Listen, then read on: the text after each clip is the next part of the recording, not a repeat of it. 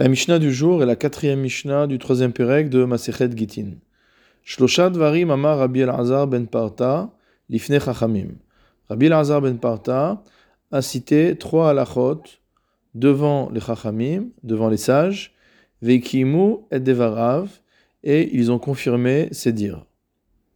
Al-Aïr Sheikifa Karkom, une ville qui était entourée par un siège. Ve'alasfina Hamita Refet Bayam, concernant un bateau qui s'est retrouvé pris dans une tempête, Ve'alayotse Lidon, et concernant quelqu'un qui part pour être jugé, qui est traduit en justice, Shehen Becheskat Kayamin. Dans les trois cas, on considère la chose comme étant toujours existante. C'est-à-dire, concernant une ville qui été entourée d'un siège, Jusqu'à preuve du contraire, on considère que cette ville est toujours en place. Concernant le bateau qui est parti en mer et qui a été pris dans une tempête, jusqu'à preuve du contraire, on considère que ce bateau est toujours entier, qu'il n'a pas été détruit par la tempête, qu'il n'a pas coulé. Et concernant enfin la personne qui est partie pour être jugée, on considère qu'elle n'a pas été condamnée à mort, qu'elle est toujours vivante. En revanche, Aval Ir Shekevasha Karkom, une ville qui a été prise suite à un siège, donc elle a été conquise par l'ennemi. Usfina Avda Bayam, et un bateau qui a été perdu en mer.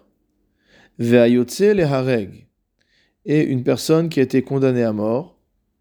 Alors, comment doit-on juger de ces différents cas?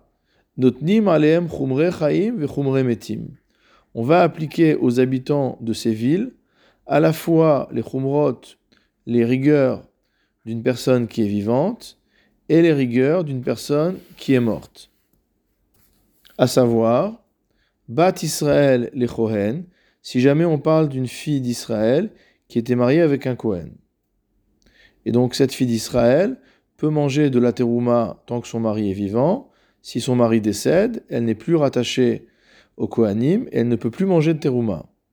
Ou va de Kohen les Israël, et à l'inverse, une fille de Kohen qui est mariée avec un Israël, tant que son mari est vivant, elle ne peut pas manger de terouma puisqu'elle fait partie d'Israël et non pas de la Keuna. Et au contraire, si son mari est mort, elle fait partie de la Keuna, elle revient à la tribu de son père. Donc ces deux femmes, aussi bien la fille d'Israël mariée à un Kohen que la fille de Kohen mariée à un Israël, si son mari se trouve dans l'une de ces trois situations, c'est-à-dire qu'il était dans une ville qui a été conquise suite à un siège, ou alors qu'il était sur un bateau qui a été perdu en mer. Troisième cas, qu'il a été condamné à mort par un tribunal, on va considérer que les choses qui sont interdites dans le cas où le mari est vivant, comme les choses qui sont interdites lorsque le mari est mort, s'appliquent à ces deux femmes. Et donc, l'otochal batruma, ni l'une ni l'autre ne pourra manger de la trouma. Pour la fille d'Israël qui est mariée avec un Kohen, on considère que son mari est mort, et donc elle ne peut plus manger de trouma. Et pour la fille de Kohen qui est mariée avec un Israël, on va considérer au contraire que son mari est vivant, et donc elle ne peut pas non plus manger de trouma.